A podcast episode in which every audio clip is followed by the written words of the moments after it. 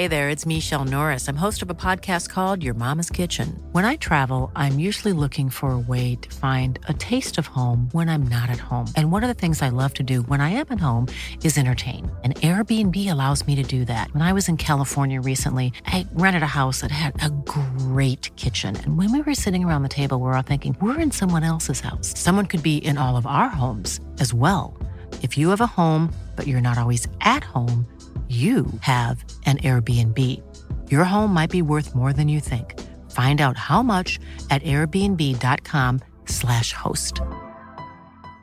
Ready to pop the question? The jewelers at BlueNile.com have got sparkle down to a science with beautiful lab grown diamonds worthy of your most brilliant moments. Their lab grown diamonds are independently graded and guaranteed identical to natural diamonds, and they're ready to ship to your door. Go to Bluenile.com and use promo code LISTEN to get $50 off your purchase of $500 or more. That's code LISTEN at Bluenile.com for $50 off. Bluenile.com code LISTEN.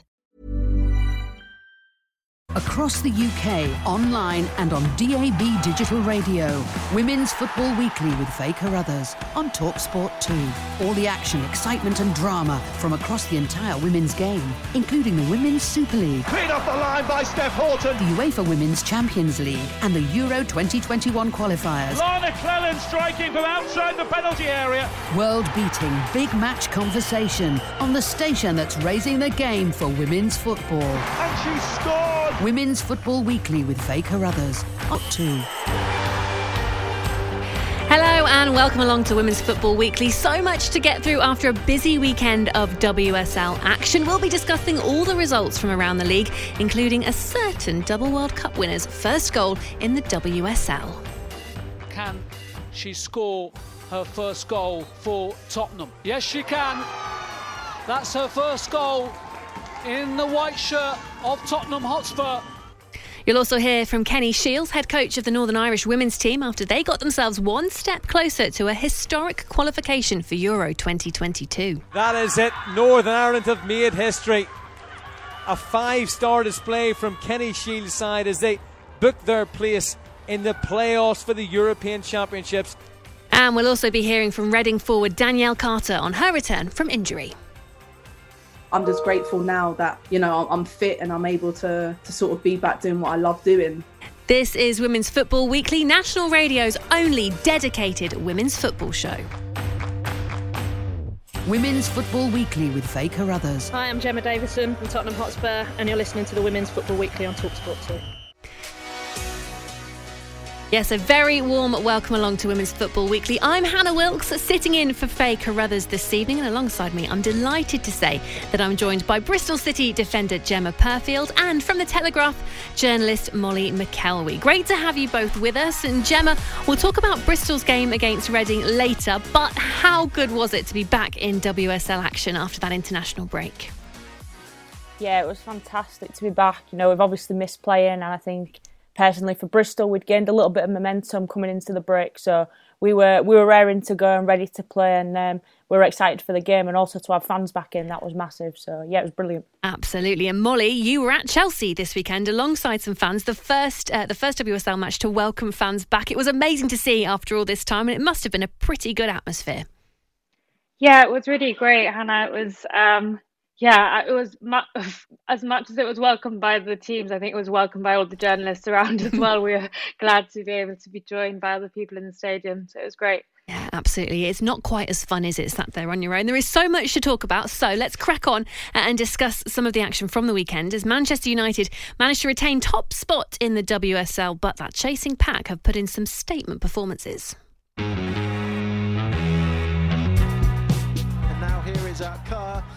And here is uh, Kirby, and Kerr completes the hat trick.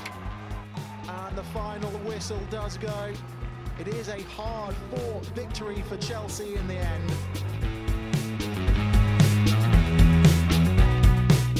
Ellen White pointing where she wants it, and it's in towards White, and there's a header!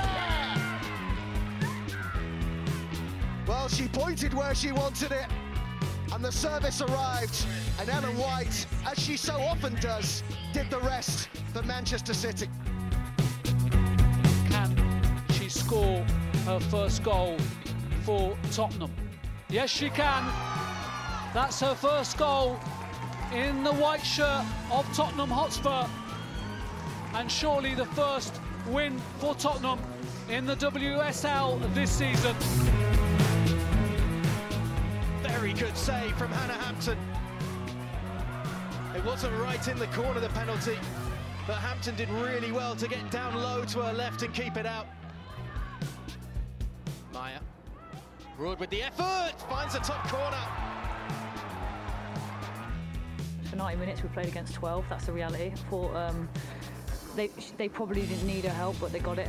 Um, but listen, let's um, let's talk about how good Arsenal were because I think we've defended really well, but Arsenal have still managed to score three, and I think that's a testament to Joe and his, his team.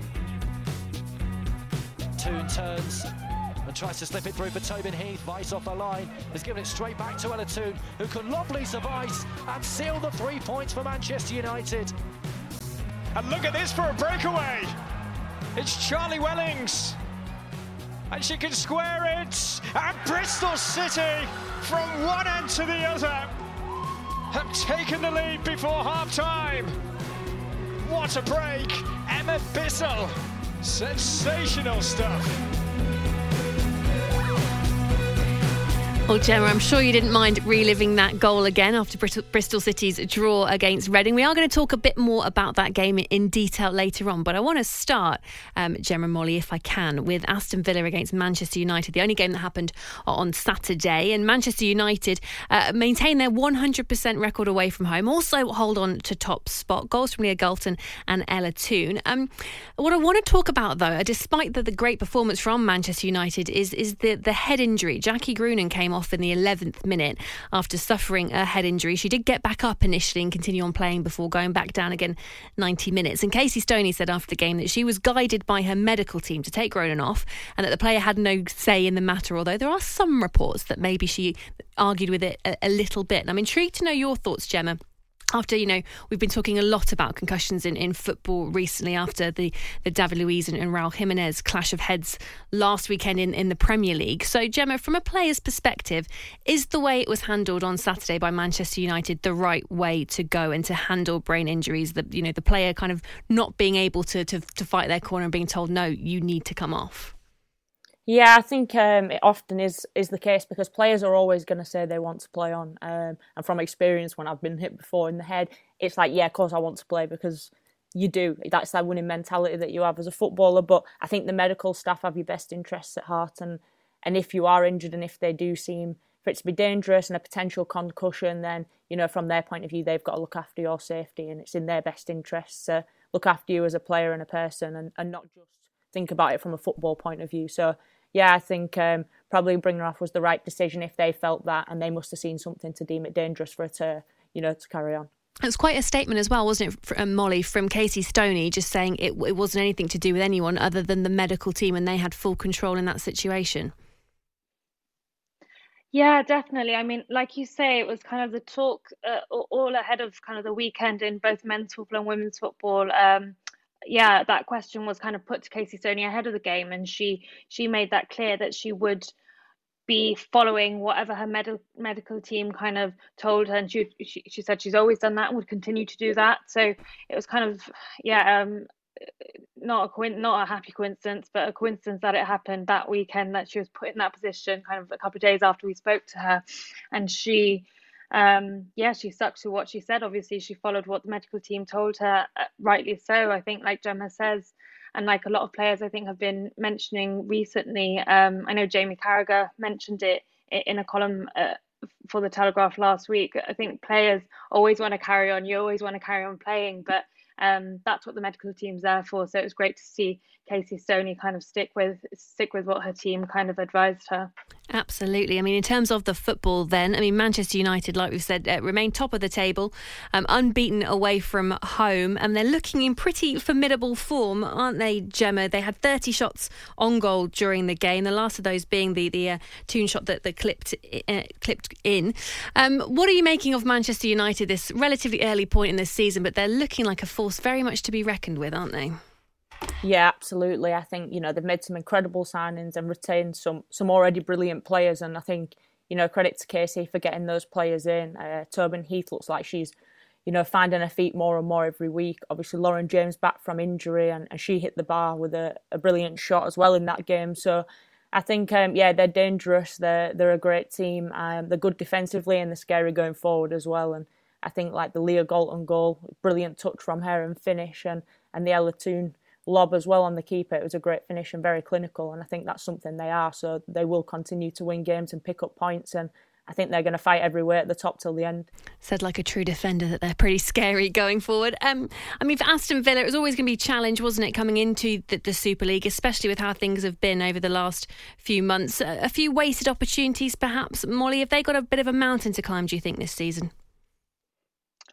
I mean, yeah, it, it, it's tricky um, for them at the minute. But I think one thing someone uh, I think wrote this week was uh, kind of they noted that last time Villa played um, United in the Championship, they lost twelve. They lost twelve 0 and then they lost five 0 in the Championship in 2018.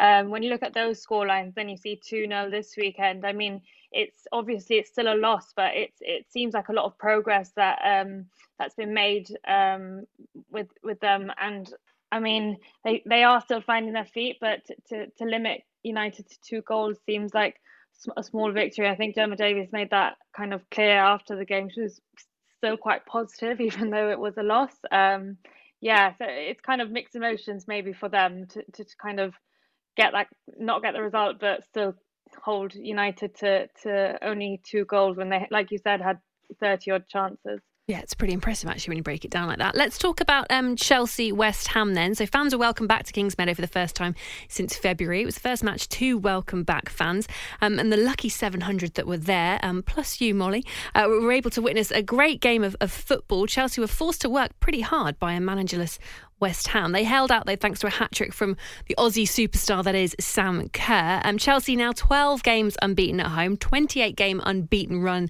in the league, looking fairly unstoppable. It's got to be said. And Molly, you're obviously at that game.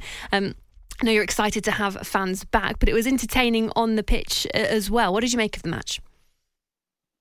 Yeah, it was a great match. It was. I, I feel like watching Chelsea this season. You just you you never think they're going to be in a position to kind of lose. Um, I, I think their record is is 27 league games unbeaten now. Um, yeah, it, it was a great game though. and West Ham really did put up a bit of a fight, but um, I think Chelsea just did have the upper hand for the entire game and, and, and had control of the game over the game, even though obviously there was that late own goal to kind of put the scoreline at 3 2. Sam Kerr was just clinical. I know she, it was kind of all of her goals were kind of in the six yard box, and they, she was kind of, yeah, it, she only needed to tap in a couple of them, but she, she did it and she, she, she kind of was clinical. And I think that's, um, that's a great sign from her because when when she starts scoring goals, I think she she just doesn't stop. I think previous seasons in other leagues has, has proven that. So it was they were great to watch. I think Fran Kirby was great after um, after an injury spell. So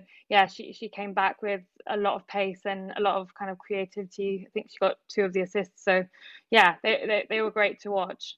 Well, on that Fran Kirby Sam Kerr connection, Gemma, I wanted to ask you, as you know, as a defender, all three of those goals sort of came down the right between the the two of them, working really nicely together. As a defender, when you watch that, does it does it send some sort of shivers down your spine? Is it is it nerve inducing for the rest of the league?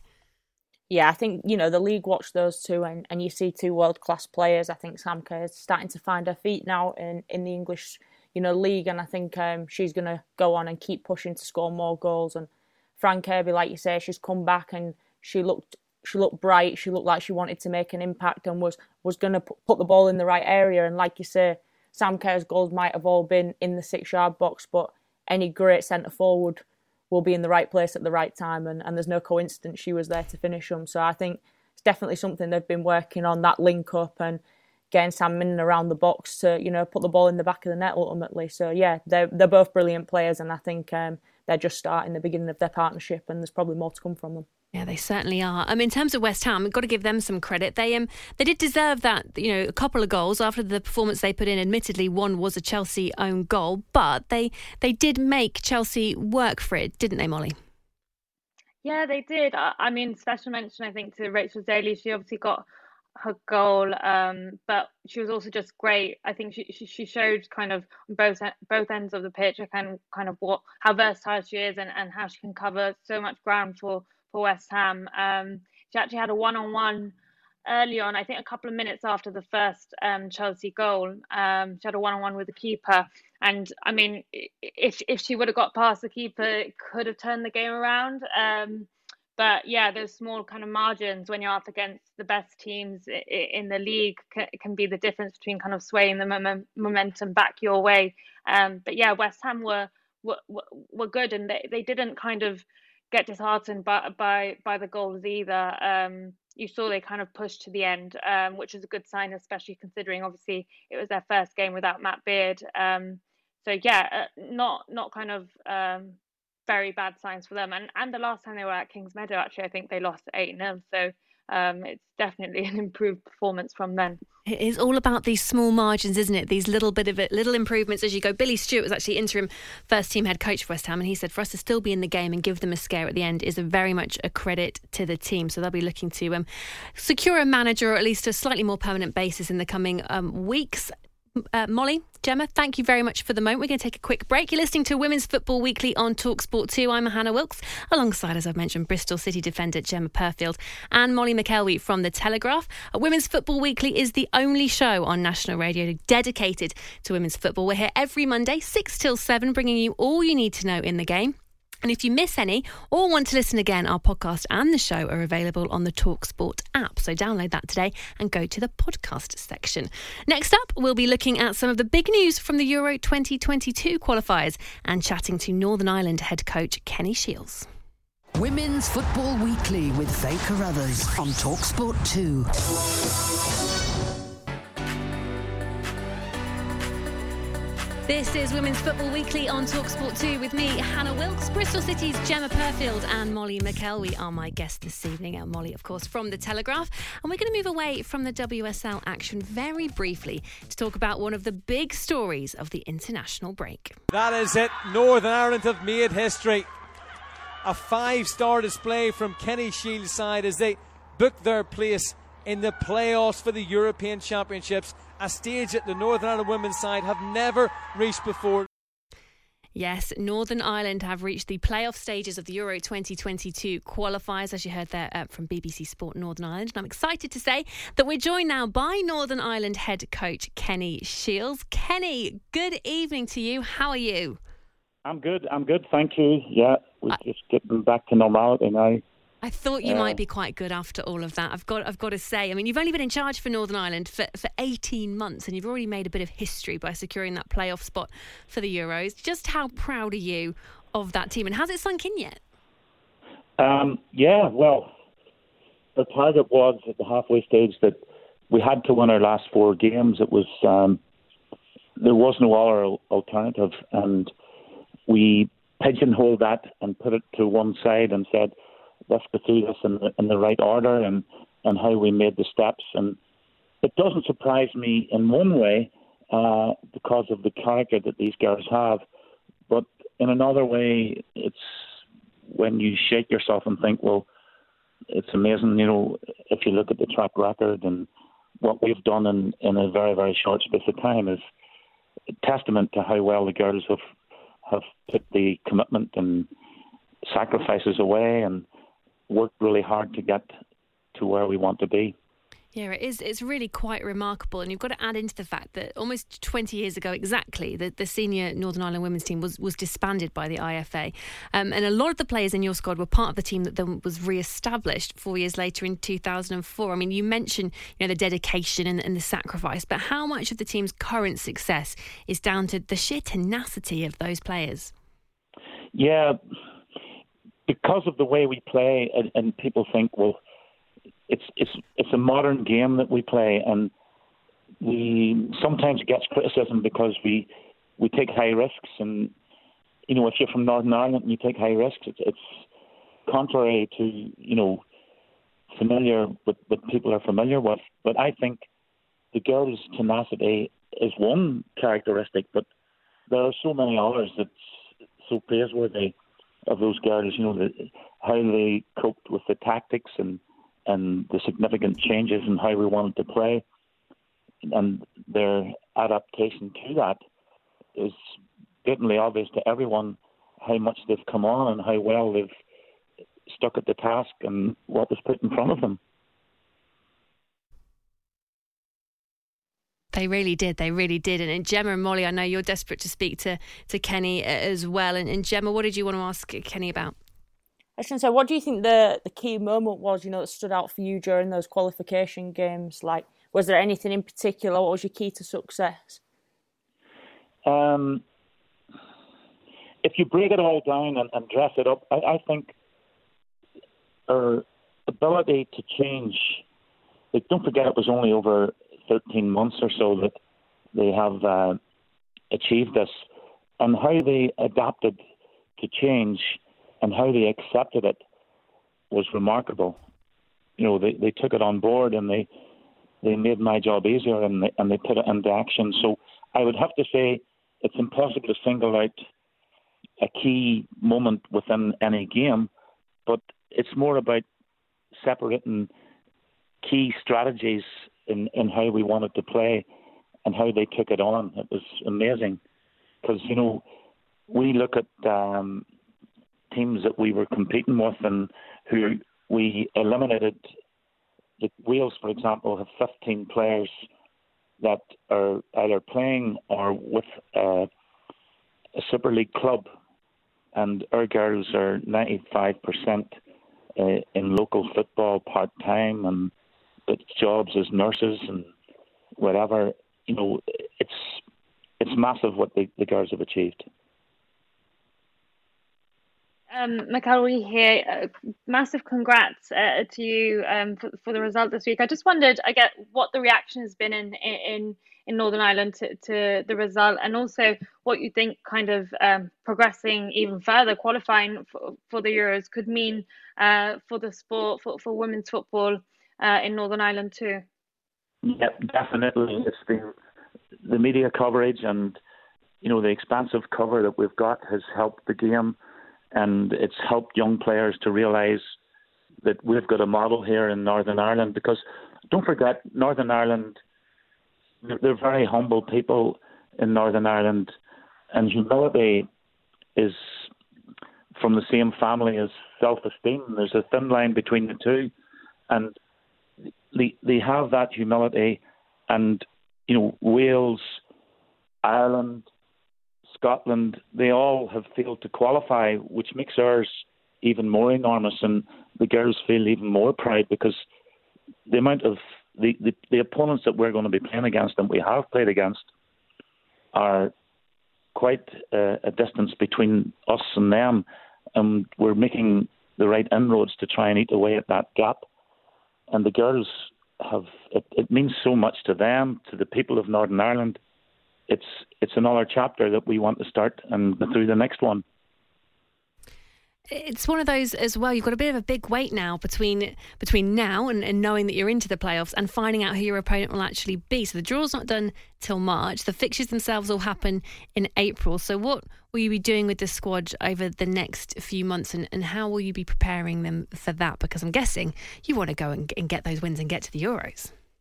Of course, you know we will set our parameters and our our goals to try and achieve. They have to be achievable, but it has to be from within the people. And, you know, the girls will get together and they'll provide that energy.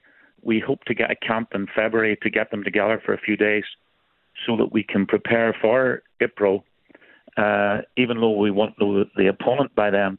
But I think it's important that we have another little do in terms of bringing that camaraderie and bringing that dynamic to the team and get us up and running again. Because as you say, it's four or five months away, and you know a lot of things can happen in that time. We've lost three or four really good players. Uh, some of them won't be back in time for that uh, particular game. And as far as we know, it's a two-legged playoff, home and away. So it'll be interesting to see. We can't wait to see who we've got, and then we can prepare more tactically for that. Well, Kenny, we wish you the best of luck, and we'll all certainly be keeping a close eye and rooting for Northern Ireland when it does come to those playoff fixtures in April. That was Kenny Shiels, the head coach of the Northern Ireland women's team. You're listening to Women's Football Weekly on Talksport 2. I'm Hannah Wilkes alongside Molly McElwee from The Telegraph and Bristol City's Gemma Purfield. If you miss any of the show, you can catch up by downloading the Talksport app and subscribing to our podcast. Just search Talksport Women's Football Weekly. Now, coming up on the only dedicated national radio show for women's football, We'll round up the rest of the weekend's WSL action. Millions of people have lost weight with personalized plans from Noom, like Evan, who can't stand salads and still lost 50 pounds. Salads, generally, for most people, are the easy button, right? For me, that wasn't an option. I never really was a salad guy. That's just not who I am. But Noom worked for me. Get your personalized plan today at Noom.com. Real Noom user compensated to provide their story. In four weeks, the typical Noom user can expect to lose one to two pounds per week. Individual results may vary. Hey there, it's Michele Norris. I'm host of a podcast called Your Mama's Kitchen. When I travel, I'm usually looking for a way to find a taste of home when I'm not at home. And one of the things I love to do when I am at home is entertain. And Airbnb allows me to do that. When I was in California recently, I rented a house that had a great kitchen. And when we were sitting around the table, we we're all thinking, we're in someone else's house. Someone could be in all of our homes as well. If you have a home, but you're not always at home, you have an Airbnb. Your home might be worth more than you think. Find out how much at airbnb.com/slash host.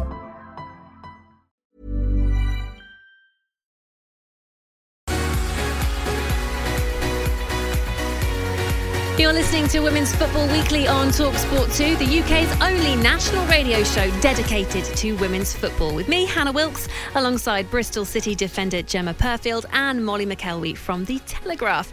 Right, let's take you through the rest of Sunday's WSL action. Great to see the WSL back after the international break, this time with added fans. Um, right, let's talk Arsenal 3, Birmingham City nil. We had goals from Caitlin Foord, Jill Roord, and Kim Little, uh, seeing Arsenal past a fairly resilient Birmingham City. So Arsenal got two penalties.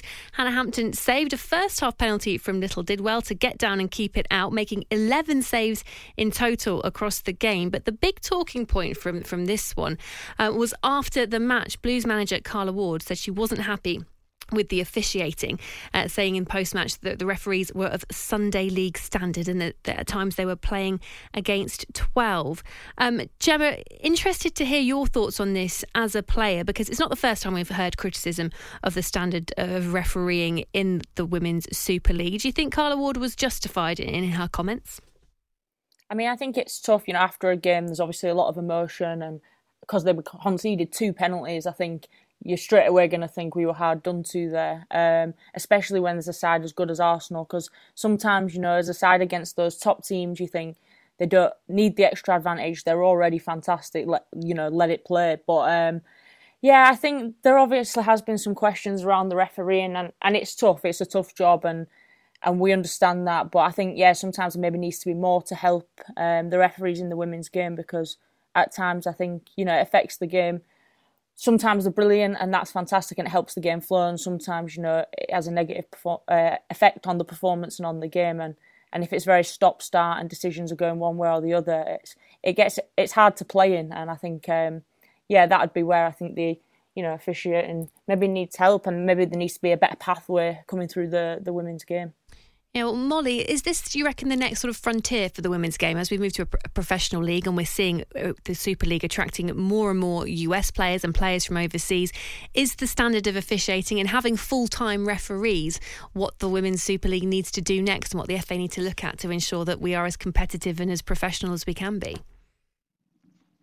Yeah, I mean, I think you hit the nail on the head there. That they're not full time professionals in the same way as the, the players are, and, and that seems like a disparity that may be hindering kind of some of the, the, the games here. I mean, I know Casey Stoney talks about it a lot. Uh, I mean, Carla Ward obviously was it was right after the game, which she obviously felt really strongly about it. Um, yeah, it, it's it's I think it's something that the FA should look at, and and something that a lot of players, managers are calling for, and um, yeah, it, it's it's hard because the criticism of, of referees who who are there are kind of part-time professionals it it seems unfair to kind of hold them to this really high standard. Mm. but if it's a professional league you need to you need to have professional standards. So it's very tricky. But yeah i think a lot of people could see where carla ward was coming from um, during the game yeah, absolutely. I mean, the talk of professional standards actually leads us quite nicely into the Tottenham Brighton match. Tottenham, of course, announced this week that the women's team have moved to full time training at the men's team facilities on Hotspur Way. And we'll talk about that in a, in a, in a moment. But first of all, I mean, on the pitch, a perfect start really for Rehanne Skinner as she uh, started her new job as Tottenham head coach. And we finally saw Alex Morgan score a goal in the WSL. I mean, Gemma, we've waited a, a little while to, first of all, see her play for Spurs and then, you know, three games her to, to find the back of the net. And it's what we wanted to see for some time, wasn't it? Yeah, definitely. I mean, she's a, a World Cup winner and, and a class act, and you can tell, you know, she's played at the very top levels and she's got an aura about her on the pitch. And so I think for her, obviously coming back after having a baby, it's it's tough. And I think Tottenham have done well managing and making sure that she's fit enough and ready to play before just chucking her straight back in because they could have thrown her in earlier, but there was nothing to say you know, that she was fully ready. So I think they've waited for the right time. They've got her back to full fitness, and when you know both parties felt they were ready to to put her on the pitch, she's been on the pitch, and I think each game she'll grow and she'll grow into it, and and it was probably great for her to get that first goal, and and she'll probably push on now from that. And Molly, in terms of a mood lift around the Tottenham Hotspur camp, this was very much needed, wasn't it? Their first win of the season. We had Jessica Naz making her first Spurs appearance in, in over a year after suffering an ACL injury in pre-season last year. Um, plus Rehanne Skinner's first first win as a as a man, as the manager of Tottenham. Alex Morgan goal there. They're moving to the, the men's facilities full time. Does it feel as though Tottenham are about to really build this momentum here, and there's many reasons to be positive in North London? Yeah, I think I think uh, Rehanne Skinner couldn't have asked for a better week. Really, there's only good things to say. I, I think everyone knows kind of how much Karen Hills and and Juan Amoros uh, did for the club too. And uh, I mean, obviously they hadn't had the best start to the season, so this change happened. But for Rehanne Skinner, she she can really build on this now. Like their first win. Alex Morgan getting on the goal uh, on on on getting her first goal was just kind of major as well for her mentally. I mean, strikers really kind of need that kind of breakthrough, and especially for her after coming back, like like Gemma said, after having her her first child and and and being out of the game for a long time, to get that first goal, I think we could see her kind of really crack on now and, and start scoring a lot more for Tottenham. Um, yeah, and, and this week the, the news of them moving to the, the men's training ground was also really welcomed, I'm sure. Um, it sounds like yeah everything's in place now for Rehanne Skinner to properly kind of push this club to the next level and yeah I hope I hope um, we see some some good results from them it, it was a good day all around Gemma from a player's perspective what does it mean to to to the team to be moving and, and training full time at, at, Tottenham Hotspur Way alongside the men's team? And I say this knowing full well that your former club Liverpool has, has received a lot of criticism for not doing the same when they opened their new training facility. Yeah, absolutely. I think it's obviously really tough um, if you're not if you're not involved and, and the men's team aren't taking taking you on board. So I think to have that and to be accepted into the team is is absolutely brilliant, and I'm sure they'll be ecstatic with that, and that'll help them now push on in the league and, and compete um, with the top teams, hopefully. So I think for them, it's so important, and they'll be delighted with that move. Yeah, moving on then to Everton against Man City because we have got a very important game to get to as well. That Gemma, we want to talk about your Bristol City side uh, at length. But first of all, Everton nil, Man City three. I mean, Manchester City were just too good really for Everton, who haven't won in the league since their FA Cup final defeat against Manchester City. I mean, Caroline Caroline Weir, can we have a word on her, please, Molly? Because she was phenomenal in this game. Three assists, setting up Ellen White, Gemma Bonner, and Becky all for their goals and they're just looking. I mean, Caroline Weir particularly adds so much to this City team, doesn't she? She really does. I think, especially after kind of the week that she'd had with with Scotland. Obviously, they'd had huge disappointment midweek, um, not kind of progressing to the Euros, uh, and and for her to kind of put in that kind of performance, um, yeah, it really kind of. I'm sure it caught um, caught the manager's eye as well because he's he's had some some tricky. Um, personnel kind of decisions to make every game. Really, when you've got kind of uh, Sam Mewis in the mix as well. Obviously, competing for, for spots in midfield is, is hard this season, and Karen Weir hasn't been starting every game in the way that maybe she did before. So to see her get those three assists um, really kind of proved how much kind of quality she brings to the side. Um, yeah, she looked she, she was kind of unstoppable unstoppable all game. Um, yeah, it was it, she was really fun to watch. And to round things off as we look back on the weekend's WSL action, Gemma, let's talk about your team. Bristol City drew one all away at Reading, and it was one of those games where, I mean, the Bristol counter attack, Gemma, there's a lot to be said for, for how you counter. I mean, Reading were fairly unstoppable. I know in defence you had you had a busy old day, Reading with 33 shots, and your goalie, Sophie Baggaley, really giving a bit of a goalkeeping clinic. Can you just summarise, I mean, with, you know, a day later, what did you think of that game and what was it like to be a part of? Joe, I think it was a fantastic game, and I think for the neutral, it was probably very, very exciting. Um, I think for us, we're gaining confidence and we're growing as a group now. And um, we've obviously had a tough, tough start to the season. We've played the top teams, and I think we've got a bit of an opportunity now playing teams around us to make a bit of a statement. So, yeah, touching on the, the Emma Emma Bissell goal, it was a fantastic team counter attack. You know, it started with a great save from Sophie Baggaley, a good ball from Gemma Evans, and then Ebony and Charlie Wellings combining before putting it across for Emma Bissell. And I think um, it was great to see that because that's something we've been work- working on on the training ground, being quick on the counter and being clinical and selfless. And I think obviously it was selfless from Charlie to square it and a fantastic finish. So yeah, I think it's great for us to gain momentum. We we really enjoyed yesterday. Um, I think obviously at the end we were pushing for for a winner the same day where so I think it became quite end to end and like I say exciting for those watching.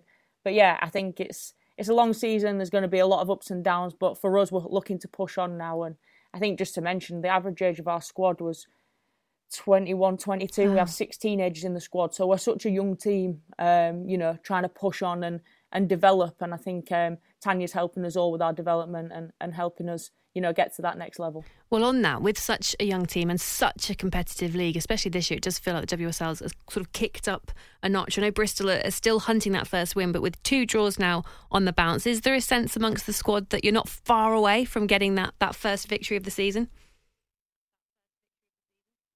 Absolutely. I think, you know, we're going to fight for every point, every win, every draw we can get. And, and that's the team camaraderie that we've got you know, on and off the pitch, we've got each other's backs and we, and we get along well. And I think that that does show, and it is important because it's a tough league, like you just touched on. I think it is probably the best it's ever been the WSL with the players that have been brought in and the, the standards rising. So as a young group, we're just absorbing everything we're learning and we're ready to push on. And I think obviously we've got two massive games coming up this week. We've got Aston Villa on Wednesday night, and then we have West Ham um, next Sunday. So two games that we're obviously looking to get something out of and, and keep pushing on. Gemma, it's almost like we planned it because you mentioned you playing Aston Villa and West Ham. I was about to summarise the table, and of course, you've just done it for me um, at the moment, or at least like the, the bottom few places, just two points separating West Ham, Aston Villa, and uh, Gemma's Bristol City currently in 12th place. But after all the action over the weekend, then Manchester United are still top of the table. They remain unbeaten in the Women's Super League. Arsenal have moved within just one point of them in second place after that win over Birmingham. Defending champions Chelsea sit third, and Manchester City move up to fourth thanks to their victory over Everton. Um, Reading sixth, Birmingham City seventh, Brighton Hove Albion in eighth, and Tottenham moving up one place after their first win of the season. They're in ninth. You're listening to Women's Football Weekly on Talksport 2. I'm Hannah Wilkes alongside Bristol City's Gemma Purfield and Molly McElwee from The Telegraph. Don't forget, if you do miss any of today's show, you can find our podcast by downloading the Talksport app and searching for Women's Football Weekly. Next up, we're going to shine a spotlight, in fact, in on Arsenal legend, uh, former England player, now playing for Reading. It is the one and only Danielle Carter. Listening to Women's Football Weekly on Talksport 2. I'm Hannah Wilkes, and keeping me company is Molly McElwee from The Telegraph and Bristol City defender Gemma Purfield. Right, time for us to turn our spotlight onto someone new. Every week this season, we're picking a person, a club, organisation, or an event from the world of women's football to shine our spotlight on. But we want you to come up with some suggestions of whose story you'd like to hear. If there's a player, or maybe a coach or a team, past or present, that you'd like to know a little bit more about, you can tweet us at Talksport2 or to regular Women's Football Weekly host at Faye Carruthers, or you can email on Women's Football Weekly at talksport.co.uk with your suggestions, and then our wonderful team here will see what we can do. This week, we're shining our spotlight on Reading forward Danielle Carter. She's been speaking to Talksport's Bradley Hayden. Would it be fair to say that you, are back enjoying your football again now that you, are back on the pitch too? Yeah, I think as, as, if you're fit and you're on the pitch playing football, um, obviously that that's my job, and that's I'm I'm sort of fortunate enough to say that's what I get paid to do. So yeah, mm. I'm I'm definitely definitely happy to be back on the pitch. Um, obviously in terms of getting back into the swing of things it's going to take me maybe longer than what i might like um, but it's just a matter of trying to be patient with myself and um, people around me just to be patient for to have one acl in in your career is, yeah. is kind of bad enough but mm-hmm. to have two in in such a short space of time mm-hmm. how mentally difficult was that for you to to kind of cope with having got yourself back fit after such a serious injury mm-hmm. and then before you know it you, you're back going through like the same process again yeah, I mean it's mad. I mean, you definitely wouldn't wish on your worst enemy. Um, complete bad luck. Um, both were contact injuries, so it could have happened to anybody at any time. Just li- literally, there's bad luck. There's not necessarily anything I could have done differently. It was just, it was meant to be. It happened. But yeah, dealing with that mentally was was was tough. Obviously, the second time it happened, I knew I was in my last year of my contract at Arsenal, so was sort of that was more difficult to accept, knowing I wasn't really going to be able to sort of play for a new contract. Um, but yeah, so so that that was difficult to take uh, mentally, but you know it's happened, and then it's just a case of trying to stay strong because I didn't, I wasn't going to give up. Um, so it was just a case of how can I get back? How can I sort of get back playing and and enjoy my football again? Mm, and uh, I think that's that's really fantastic to hear that you never thought about giving up because some of those positions. Oh, to be no. I, I, did. I definitely did think about giving up in the beginning, but like I've said in other interviews, credit to my my old physio um, and S and C coach in particular. Uh, definitely, my physio got me through it, and then it was only o- over the months. It was a case of yeah, 100. percent I'm going to put everything into this rehab again, and then come out and because it's unfinished business. Mm, and obviously moving to to Reading um, back in back in the summer, what was it that, that made Reading uh, an appealing move for you? Um, well, there's a f- couple teams that I sort of had a choice of, um, and in the end, it was just a case of Reading. When I was speaking to Kelly, um, their plans and what they wanted to achieve over the next couple of years sounded appealing. Um, so it was a case of obviously I need to get back playing. Hopefully, this is the place where I can do that and gain confidence, and you know, just get back in the swing of things and obviously, you know, for yourself and for Reading this season, what's the kind of target? I mean, there was obviously three Champions League spots. Um, maybe that might be a bit too much of a, an ask for us this year, realistically. Um, but yeah, definitely to finish as high up as we possibly can um, for players and the team to gel. And then hopefully next year, with time, you know, we can sort of kick on even more. But yeah, I guess definitely it's to to finish as high as we possibly can. We're out of the Conti Cup, but maybe go on a good FA Cup run and and just just build from there. You know, realistically, we've got to we've got to compete with the teams who've got maybe bigger budgets, better players. But yeah, we're, we're, you know, we're confident in hopefully finishing quite high up. Mm, and, and, lastly, as well, um, how competitive do you think the WSL is going to be this season? Because I spoke to Man City's Ellie Roebuck last week, and she thinks this is going to be the, the closest that the league has ever been for, for some time. Is that something you'd agree with? Yeah, I'll, I'll, definitely agree with that. To be fair, um, I think normally you can predict the top three or even top two.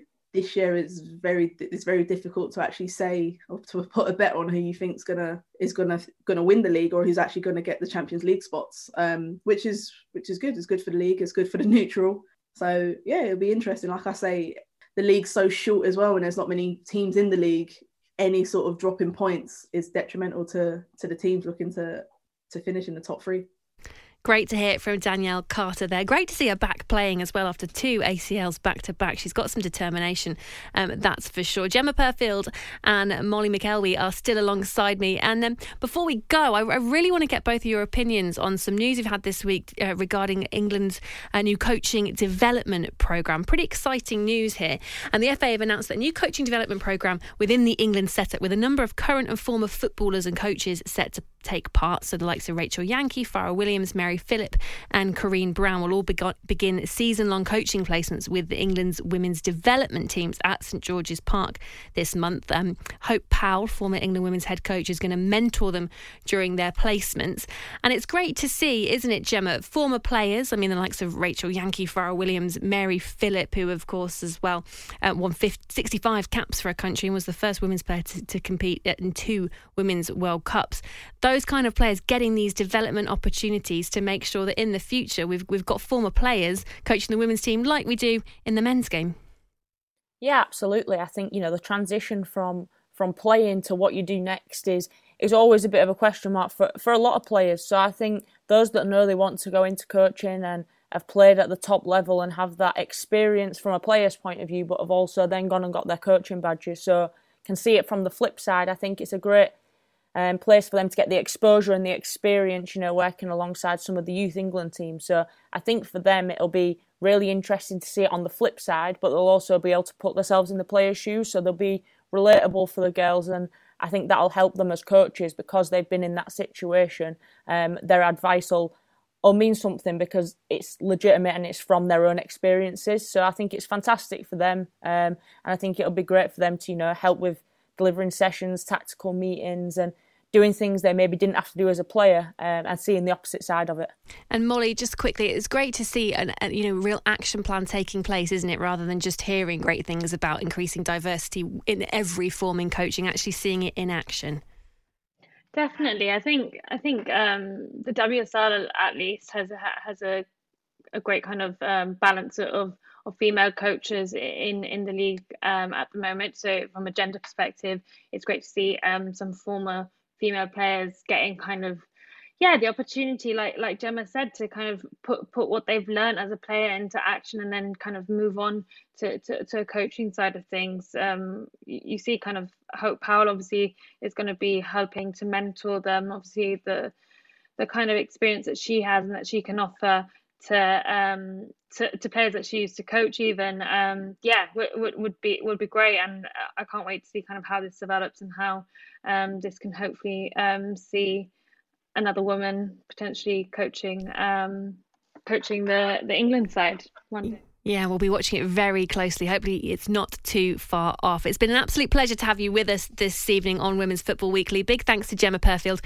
Molly McElwee, and Kenny Shields, and all of you, of course, for listening. Faye will be back next week with more women's football action. Any questions you have for us during the week, you can email us at Women's Football Weekly at talksport.co.uk. You can tweet us at talksport2, or you can tweet the main woman herself at Faye Carruthers. And as ever, if you miss any of the show or want to listen back to any of our lockdown specials, you can download the Women's Football Weekly podcast via the Talk Sport app.